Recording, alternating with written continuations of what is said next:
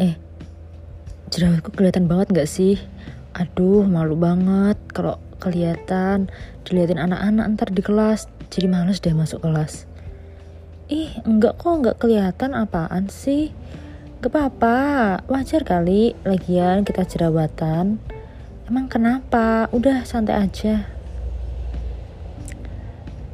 Siapa yang pernah ngerasain eh, hal-hal uh, seperti itu ketika kita merasa bahwa um, diri kita, perlakuan kita atau apa pun yang ada di diri kita tuh bisa saja jadi pusat perhatian orang-orang di sekitar kita. Nah, perasaan seperti itu bisa dikatakan sebagai fenomena spotlight effect.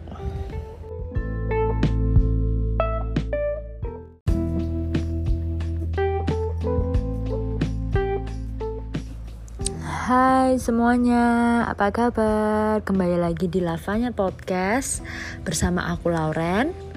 Love, respect, believe. Nah, di episode ke-69 kali ini kita akan membahas tentang uh, spotlight effect.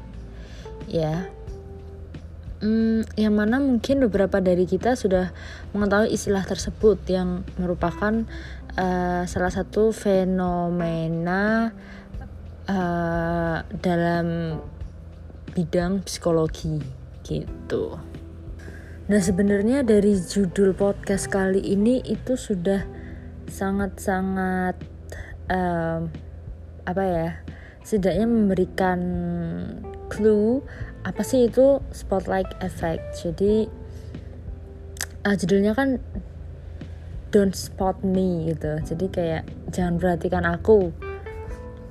Nah ya kurang lebih spotlight effect itu seperti itu.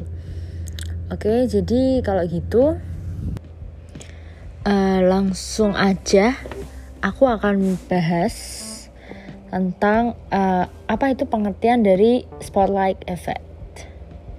Oke jadi spotlight effect itu adalah uh, suatu kondisi di mana seseorang percaya bahwa orang-orang di sekitarnya itu um, begitu memperhatikan tindakan dan penampilannya atau individu tersebut yang uh, merasa mengalami spotlight effect gitu.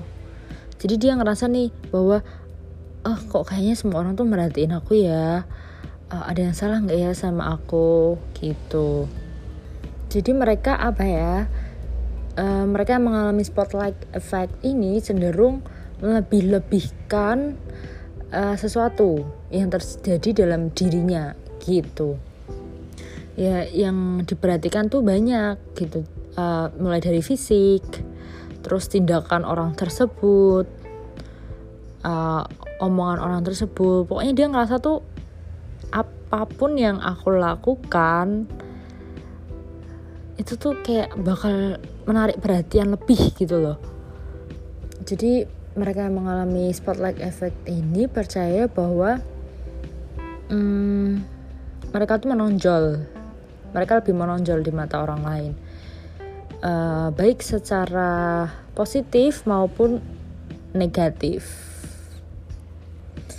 Um, ya Padahal sebenarnya ya uh, mungkin iya mereka merasa diperhatikan dan memang ada beberapa orang yang memperhatikan tapi nggak sampai segitunya gitu loh ya kan? Ya tapi ya namanya juga spotlight effect ya ibaratnya arti kata secara harafiahnya saja spotlight tuh kayak disorot gitu loh benar-benar disorot. Jadi ya mereka yang uh, mengalami uh, fenomena psikologis ini merasa kayak mereka tuh disorot banget gitu loh banget gitu. Nggak nggak cuma uh, disorot biasa aja atau dilihat biasa aja diperhatikan dengan biasa aja tapi bener-bener kayak kayak um, semua mata tertuju kepada mereka. Nah menurut um, salah satu profesor atau ahli di bidang psikologi uh, yaitu Profesor Nathan uh, dia mengatakan bahwa sebenarnya um, fenomena spotlight effect ini terjadi karena uh, hasil dari egosentrisme. Jadi apa itu egosentrisme?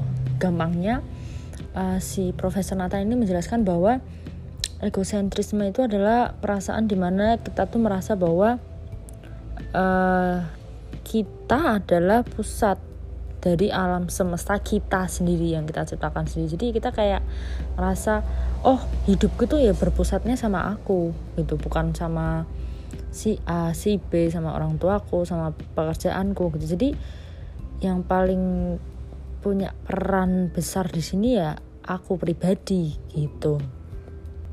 Ya sebenarnya egosentrisme ini bukan sebuah apa ya kayak kesombongan gitu sih. Um, tapi ya lebih ke penghargaan terhadap diri kita sendiri aja gitu.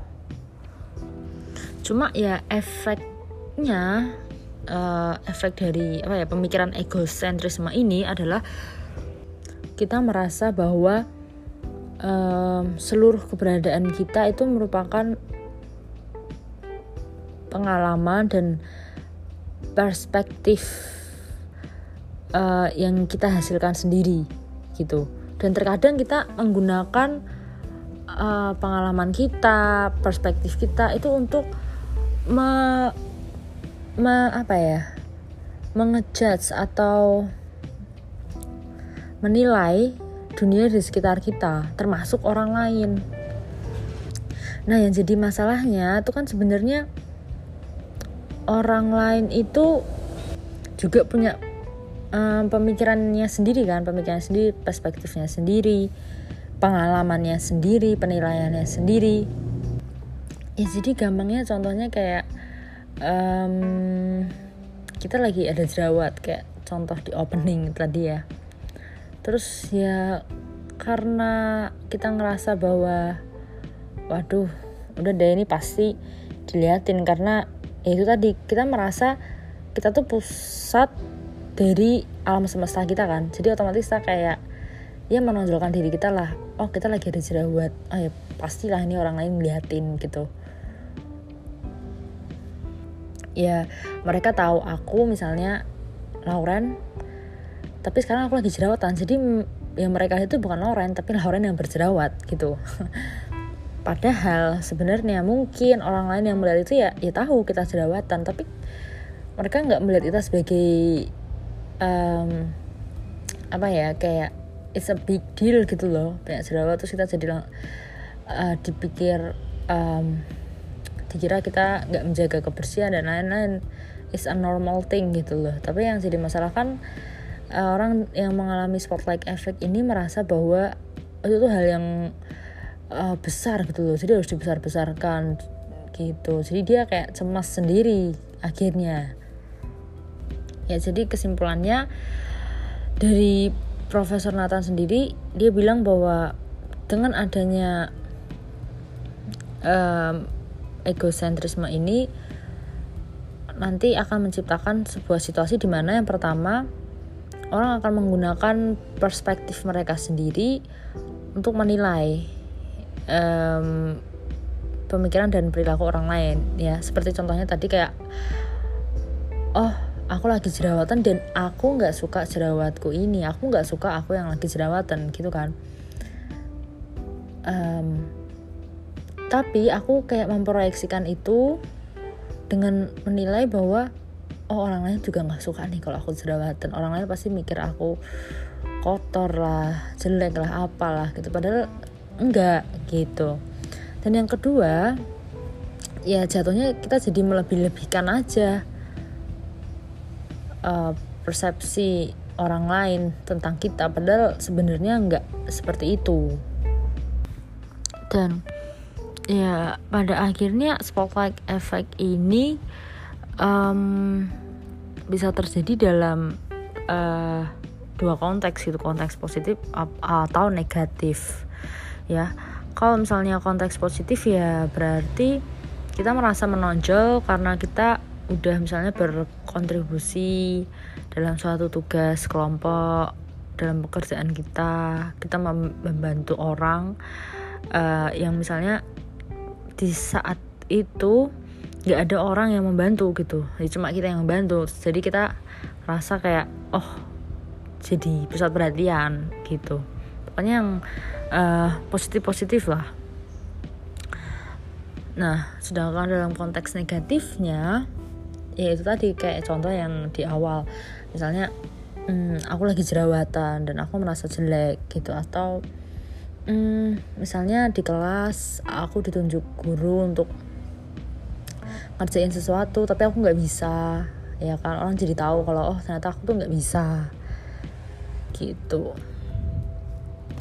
Nah uh, sebenarnya kayaknya kayak fenomena fenomena psikologis yang kayak dikait-kaitkan sama spotlight effect ini atau yang bisa dikatakan mirip-mirip gitu lah ya.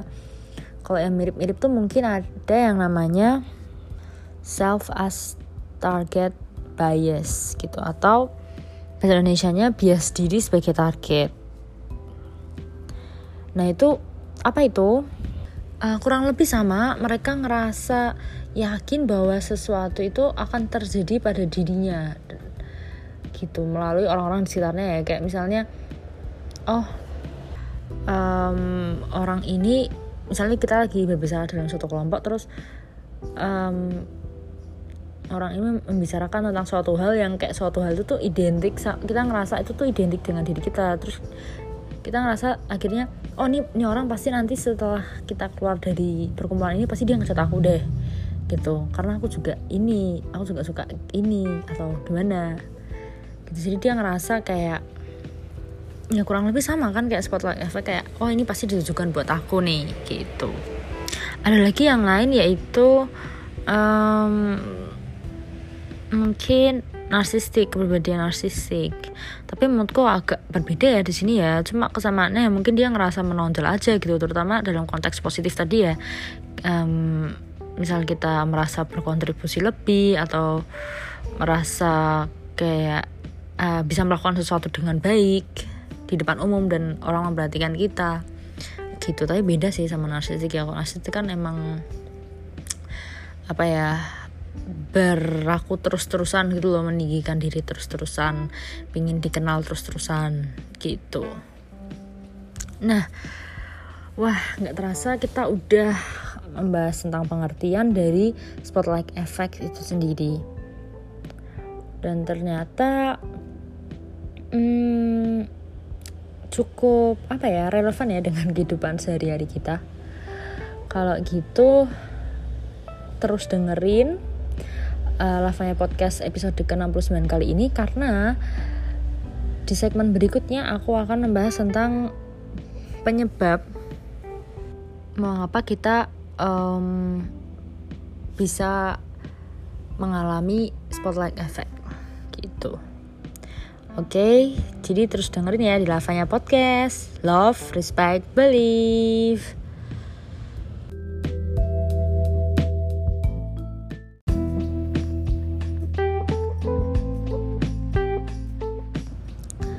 Halo semuanya, kembali lagi di Lavanya Podcast.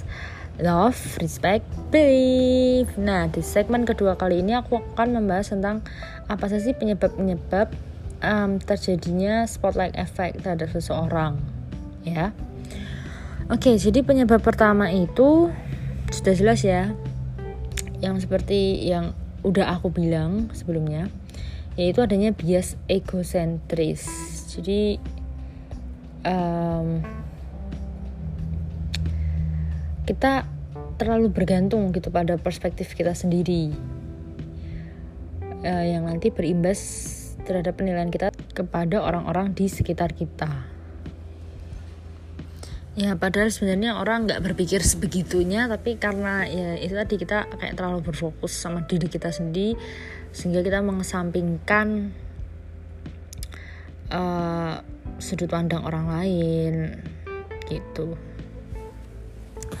Dan sebenarnya penyebab lainnya adalah uh, bias juga. Jadi ada yang namanya bias blind spot di mana kita kayak ya itu tadi nggak memperdulikan penilaian orang lain ya cuma penilaian kita aja yang penting gitu jadi ya intinya penyebab utama dari um, spotlight effect ini ya uh, dari seseorang itu sendiri yang merasa bahwa uh, apa yang dia persepsikan itu benar gitu. Persepsi persepsikan tentang orang lain ya tentang keadaan di sekitar dia tentang omongan orang lain yang menyorot dia itu benar. Padahal nggak semuanya seperti itu.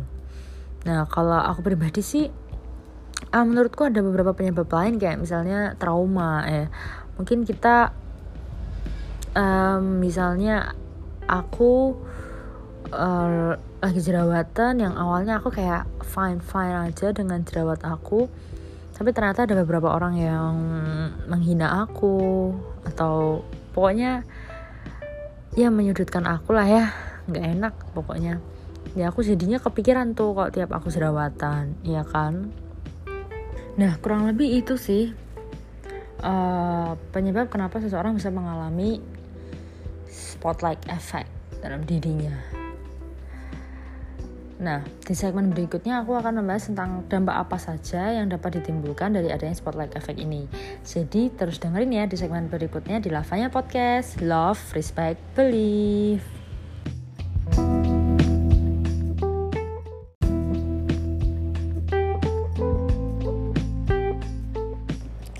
Halo semuanya, kembali lagi di Lavanya Podcast Love, Respect, Believe. Nah, di segmen ketiga kali ini aku akan menjelaskan uh, dampak apa saja sih yang ditimbulkan oleh spotlight effect.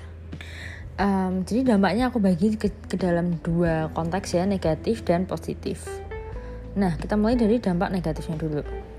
Dampak negatifnya dari adanya spotlight effect ini yang pertama adalah uh, bisa menimbulkan anxiety, lebih tepatnya social anxiety, insecure atau rasa pesimis. Nah, ini terutama terjadi ketika seseorang itu fokus pada uh, keburukan dalam dirinya atau kekurangannya lah ya. Ya, jadi jadi dia ngerasa kayak ya takut aja bergaul sama orang lain karena dia ngerasa kurang, ya kan? Terus dia pesimis sama Hmm, masa depannya misalnya. Gitu. Nah lalu dampak negatif yang kedua adalah uh, spotlight effect ini dapat membuat seseorang salah menilai situasi yang ada dan membuat keputusan berdasarkan uh, sesuatu yang hanya ingin dilihat oleh orang tersebut gitu. Jadi kayak keputusan yang diambil tuh nggak benar-benar um, apa ya dipikirkan terlebih dahulu karena dia kayak um, spontanitasnya jadi tinggi gitu. Ya kan karena dia udah terlanjur misalnya ngerasa oh, aku aku uh, terlanjur ngerasa insecure nih. Ya udah aku gini aja gitu. Jadi dia nggak berpikir lagi gitu dalam mengambil keputusan. Pokoknya ya gampangnya hmm, seseorang tuh bisa kayak jadi gerusah gerusu gitu loh. Kayak nggak tenang kayak cemas gitu ya. Ya sama lah ya kayak anxiety tadi. Nah lalu dampak negatif yang ketiga adalah biasanya orang ini um, jadi orang yang ragu-ragu atau takut dalam melangkah um, pemalu juga bisa dan jadi paranoid gitu orang ini ya dan efek negatif yang terakhir dari beberapa artikel yang aku baca adalah orang yang cenderung sering mengalami spotlight effect ini kan jadi kayak itu tadi ya lebih pemalu, lebih pesimis, jadi kayak minderan gitu loh ya dalam konteks negatif ini. Jadi pokoknya jadi minderan lah ya Nah, efeknya tuh jangka panjangnya cukup berbahaya gitu. Karena misalnya orang ini minderan ya. Uh, karena dia ngerasa kalau dia ngelakuin sesuatu itu nanti hasilnya buruk. Terus kalau buruk nanti disorotin sama orang nanti dia jadi ngerasa tertekan dan lain sebagainya. Sehingga akhirnya dia nggak berani melakukan sesuatu gitu. Ya misalnya dia harusnya mendaftar beasiswa lomba dan lain sebagainya. Tapi karena dia ngerasa ah enggak deh. Nanti kalau kalah disorotin.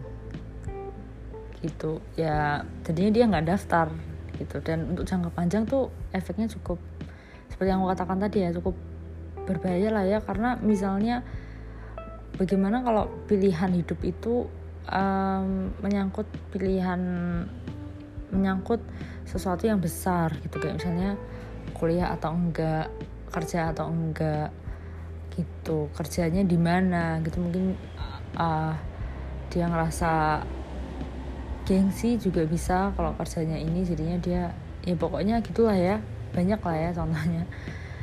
Gitu. Jadi ya apa ya jadi orang ngerasa kayak orang yang mengalami spotlight effect ini tuh kayak merasa ada batasan gitu loh. Yang perlu dia awasi terus-terusan padahal sebenarnya nggak ada tuh kayak gitu. Ya cuma pemikiran dia aja gitu. Nah selanjutnya aku akan bahas tentang dampak positifnya nih. Dampak positifnya sendiri hmm, mungkin yang pertama ada uh, orang merasa lebih percaya diri lebih optimis ya kan? Cuma ya memang hmm, jarang ya maksudnya kayak ya kecuali memang dia sudah tahu dia bisa dalam bidang tersebut. Misalnya lagi pelajaran matematika nih gitu. Oh dia bisa. Terus dia kayak dia berusaha mengerjakan maju ke depan dan lain sebagainya ya karena dia ngerasa dia bisa. Sehingga dia percaya diri optimis dan ketika dia sudah bisa mengerjakan soal-soal itu atau mengerjakan sesuatu yang menurut dia bagus hasilnya baik keren. Dia kan dapat perasaan itu tuh yang sekarang langsung kita sebut tadi spotlight effect gitu. Ya cuma balik lagi orangnya berarti kan harus benar-benar bisa harus benar-benar kompeten gitu. Jadi ya efek positifnya itu tetap ada sih. Gitu. Dan menurutku tetap ada meskipun orang tersebut um, apa ya bisa dikatakan mungkin biasa aja gitu. Maksudnya nggak yang mungkin dirinya sendiri dia nggak tahu dia kompeten atau enggak tapi dia pingin aja gitu nyoba ya. Berarti ya bagus lah. Berarti dia udah ada timbul kepercayaan dirinya gitu. Karena uh, spotlight effect yang dialami. Kayak misalnya um, ya dan ini susah ya. Maksudnya nggak semua orang kayak gini pemikirannya. Mungkin dia emang dasarnya orangnya yang kayak cuek gitu. Jadi ketika dia ngerasa orang-orang merhatikan dia dia ngerasa kayak wah percaya diri nih. Aku dilihatin nih. Aku harus bisa aku harus bisa gitu loh. Jadi kayak kepercayaan dirinya timbul sebelum dia melakukan sesuatu. Dan menurutku tuh keren sih. Nggak semua orang bisa seperti itu. Apalagi nanti ketika misalnya hasilnya nggak sesuai yang diharapkan. Nah efek yang kedua mungkin um, bisa jadi contoh yang baik ya buat orang buat orang lain um, dalam artian tuh kalau misalnya kita melakukan sesuatu yang baik berkontribusi um, dalam tugas-tugas kita dengan baik dalam pekerjaan kita dalam apa pun itulah ya. Secara langsung kan jadi contoh tuh buat orang-orang sekitar kita bahwa oh apa yang dilakukan tuh baik kalau kita harusnya niru yang baik-baik gitu. Oh ya aku mau nambahin sebenarnya tadi dampak negatifnya juga ada sih. Um, dan ini berkaitan sama dampak positifnya juga yaitu percaya diri ya. Ya percaya diri itu baik tapi kalau percaya diri berlebihan juga nggak baik apalagi uh, sampai merugikan orang lain. Gitu. Ya ibaratnya kita percaya diri pede berlebihan aja. Kadang orang ngira kita gaya kita sombong atau ya satu tingkat di atas itu kita bisa dikatain narsistik lah ya. Cuma yang nggak bisa dipungkiri juga bahwa percaya diri yang berlebihan tuh um, sesuatu yang dianggap biasa aja pasti tuh dianggapnya kayak nggak baik gitu loh ya nggak sih? Maksudnya kita um, pede berlebihan tanpa menghina orang lain aja orang bisa anggap kita kayak ya orang kenapa sih? gitu ya kayak ill feel gitu ya. Apalagi sampai menghina orang lain gitu ya. Intinya jangan sampai seperti itulah ya karena itu maksudnya ke dampak negatif dari adanya spotlight effect gitu oke okay, nggak terasa kita udah bicarain tentang dampaknya ya di segmen ketiga dan um, terus dengerin di segmen berikutnya karena aku akan membahas tentang uh, jenis-jenis uh, dan contoh dari uh, spotlight effect. Terus dengerin di lavanya podcast Love, Respect, Believe.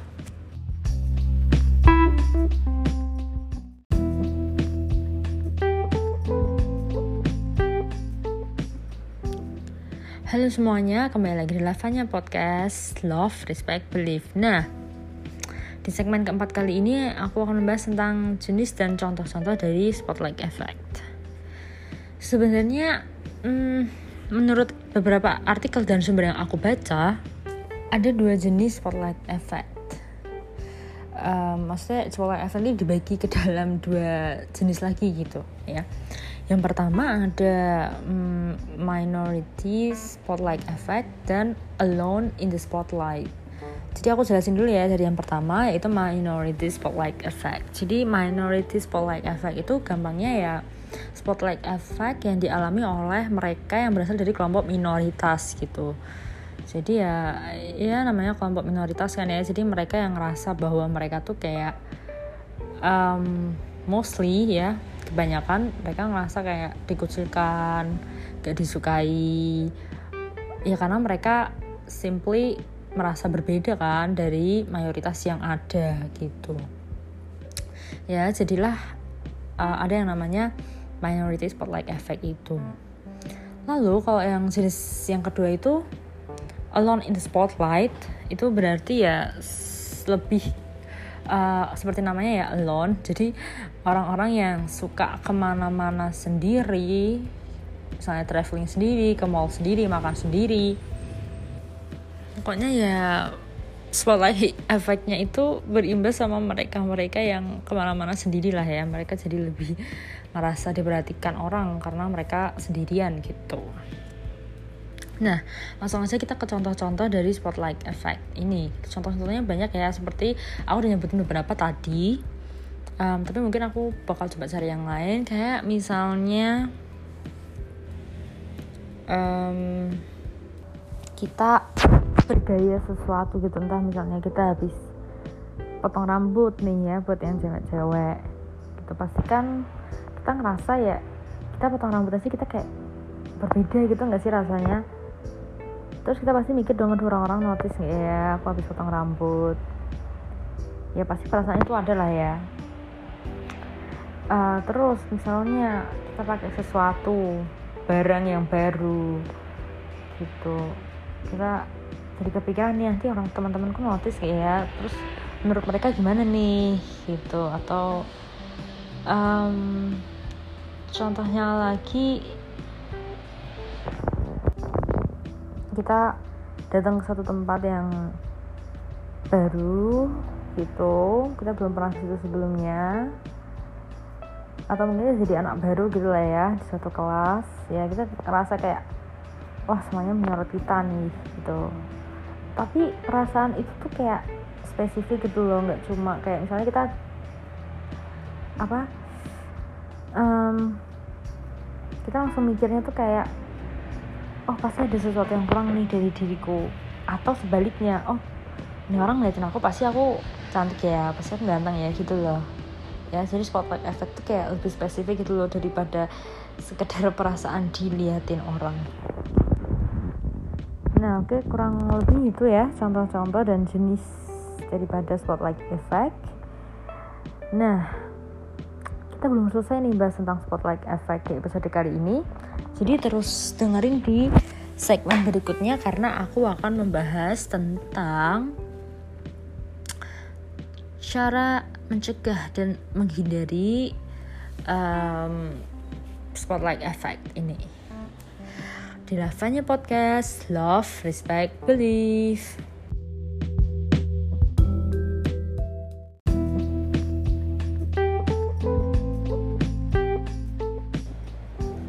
Halo semuanya, kembali lagi di Lavanya Podcast Love, Respect, Believe Nah, uh, di, segmen, di segmen kali ini aku akan membahas tentang Gimana sih cara kita mencegah dan menghindari uh, spotlight effect. Gitu. Nah, yang pertama adalah terus berpikir positif. Ya ini terutama kalau kita merasa insecure ya dengan diri kita dan insekuritas itu akan berimbas kepada um, perasaan kita disoroti oleh banyak orang itu ya jadi tetap berpikir positif misalnya kalian lagi ada jerawat kulitnya lagi kusam dan lain sebagainya habis potong rambut dan ngerasa rambut kalian tuh jelek nggak cocok ya kan tetap berpikir positif aja gitu. Ya aku tahu itu susah banget untuk dilakukan karena aku pun begitu kalau misalnya aku lagi jerawatan dan lain sebagainya. Cuma ya kalau misalnya itu membuat kita kepikiran malah jadinya itu kita kayak apa ya aku mikirnya sih kita kayak jadi salah tingkah sendiri gitu loh di depan orang. Kita jadi kayak canggung gugup dan lain sebagainya. Gitu. Padahal ya it's normal gitu. Misalnya kita lagi jerawatan jerawat itu normal. Kita habis potong rambut terus nggak cocok ya itu juga normal gitu. Nah yang kedua adalah coba berpikir secara terbalik. Jadi um, kita memposisikan diri kita sebagai orang lain gitu. Jangan diri kita kayak misalnya aku lagi ada jerawat nih ya. Dan aku tahu aku sangat insecure dengan itu dan aku ngerasa nih aduh semua orang bakal ngeliatin aku nih kira-kira jerawat aku yang sebiji itu yang besar itu di dahi misalnya. Ya uh, kita maka dari itu kita coba memposisikan diri kita sebagai orang lain. Misalnya oh nggak um, apa-apa ya. Misalnya kita lihat orang lain juga yang punya jerawat. Oh nggak apa-apa ya orang lain jerawatan karena aku juga pernah ngalamin itu. Dan aku tahu rasanya jerawatan gimana. Ya malu takut dilihatin apa kok jerawatan besar dan lain sebagainya. Jadi kayak ya at least kita jadi lebih tenang lah ya ketika kita berpikiran seperti itu. Gitu. Dan yang terakhir adalah ketika kita ngerasa bahwa um, spotlight effect ini sangat-sangat apa ya menguras energi kita benar-benar ngebuat kita jadi kayak kewalahan gitu loh ya. Karena mungkin kita jadi benar-benar punya anxiety yang besar banget gitu. Atau malah sebaliknya kita ngerasa pede banget sampai misalnya meremehkan orang lain dan lain sebagainya gitu. Ya mau nggak mau kita harus minta bantuan profesional untuk membantu kita gitu. Jadi kita bisa langsung ke psikolog atau mungkin ke psikiater kalau udah dirasa parah banget. Yang jelas uh, selalu apa ya um, coba meminta bantuan orang lain atau meminta pendapat orang lain dari perspektif orang lain supaya kita tuh tahu gitu loh apa yang kita lakukan nih bener atau salah sih gitu Nah, um, itu tadi gimana caranya supaya kita dapat mengatasi dan mungkin mencegah uh, spotlight effect itu jadi pada diri kita. Oh ya mungkin kalau mengatasi aku mau nambahin ya mungkin kita bisa jadi kayak misalnya nih kita lagi di jerawat terus suddenly kita merasa ada spotlight effect gitu karena kita misalnya masuk ke suatu ruangan yang baru dengan jerawat kita itu mungkin ya kalau aku sih biasanya ya aku uh, selalu bilang ke diriku untuk tetap calm tetap tenang dan kayak anggap aja aku nggak lihat orang di situ. Jadi kayak ya bukan nggak lihat bukan nggak lihat orang ya tapi kayak emang sengaja nggak lihat gitu loh. Jadi kayak mungkin aku sibuk sama HP ku sibuk sama bukuku sibuk sama apa pun itu. Yang penting aku kayak nggak ngerasa kayak um, apa ya orang-orang memperhatikan aku gitu loh. Gitu sih. Jadi ya stay calm. Meskipun itu susah tapi kalau ada kemauan aku percaya kita pasti bisa kok. Oke okay, um, kurang lebih itu ya. Uh, gimana caranya mengatasi dan mencegah spotlight effect itu. Nah nggak terasa kita udah hampir selesai dan di segmen berikutnya aku akan membahas tentang kesimpulan. Jadi um, karena nanggung nih tinggal dikit jadi aku harap kalian tetap dengerin sampai akhir ya. Di Lavanya Podcast Love, Respect, Believe.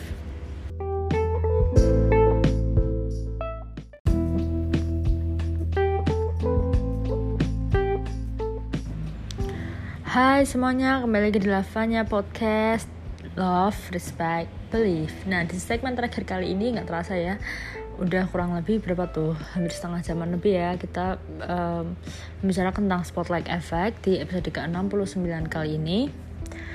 So aku langsung aja ya ke kesimpulannya dari apa yang telah um, aku ceritakan ke kalian tentang spotlight effect ini. Ya jadi pada intinya spotlight effect ini tuh um, apa ya sangat erat gitu loh dengan kehidupan kita sehari-hari ya kan? Karena ya pastinya kita pernah ngerasain gitu uh, merasa tersorot oleh orang-orang di sekitar kita entah apa penyebabnya. Pasti kita pernah lah ngerasain itu. Nah dan menurut aku ketika kita hmm, bener-bener sadar atas apa yang kita lakukan kayak apa ya misalnya um, kita bisa kita nggak bisa ngerjain sesuatu dalam kelompok atau kita bisa sebaliknya tuh kita bisa ngerjain atau kita sadar bahwa kita lagi jerawatan kita lagi kulit kita lagi gimana gimana gitu ya breakout dan lain sebagainya. Ya berarti um, biasanya kita cenderung melebih-lebihkan sesuatu itu enggak sih gitu. Jadi kayak ya itu hal yang biasa sih spotlight effect ini. Pasti kita alami gitu. Cuma ya tingkatannya berbeda aja ya tiap orang. Kayak misalnya ada yang kayak sampai merasa parah banget karena mungkin dia dulu ada trauma atau egosentrismenya dia terlalu kuat. Dan ada yang mungkin kayak ya sekilas aja gitu um, spotlight effectnya. Habis itu dia kayak cuek sendiri dengan dunianya jadi menurutku ini adalah hal yang normal dan wajar kecuali kalau sampai um, menurut seseorang yang mengalami ini dia ngerasa bahwa dia ngerasa apa ya tertekan lah ya lebih dari biasanya.